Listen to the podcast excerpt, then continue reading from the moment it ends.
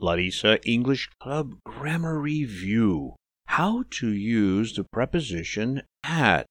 The preposition at is one of the many place and direction prepositions.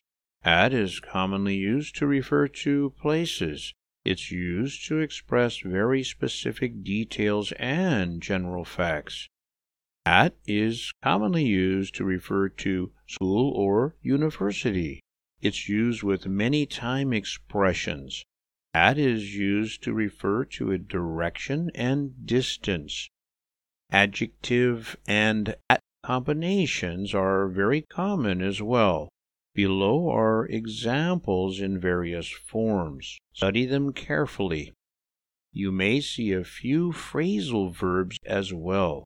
See if you can identify the phrasal verbs. Have fun. I met her at the park yesterday. You arrived late at the train station this morning. We ate dinner at the new pizzeria last night. They will meet us at the hospital later.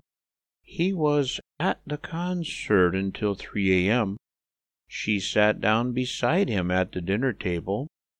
It was at our neighbor's house all day yesterday. I've worked at the bank for five years now. You left work at three in the afternoon yesterday. We can meet at the end of the week. They woke up at ten in the morning. He got married to Larissa at the age of fifty nine. She has been staring at me for twenty minutes. It was meowing at the neighbor's cat all night. I nibbled at the pizza all day, but never finished it. You've been at lunch far past an hour. We've been driving at 40 miles per hour. They are great at learning and speaking English. He told me to call him at 555 55 five five. She will be so happy at the test results.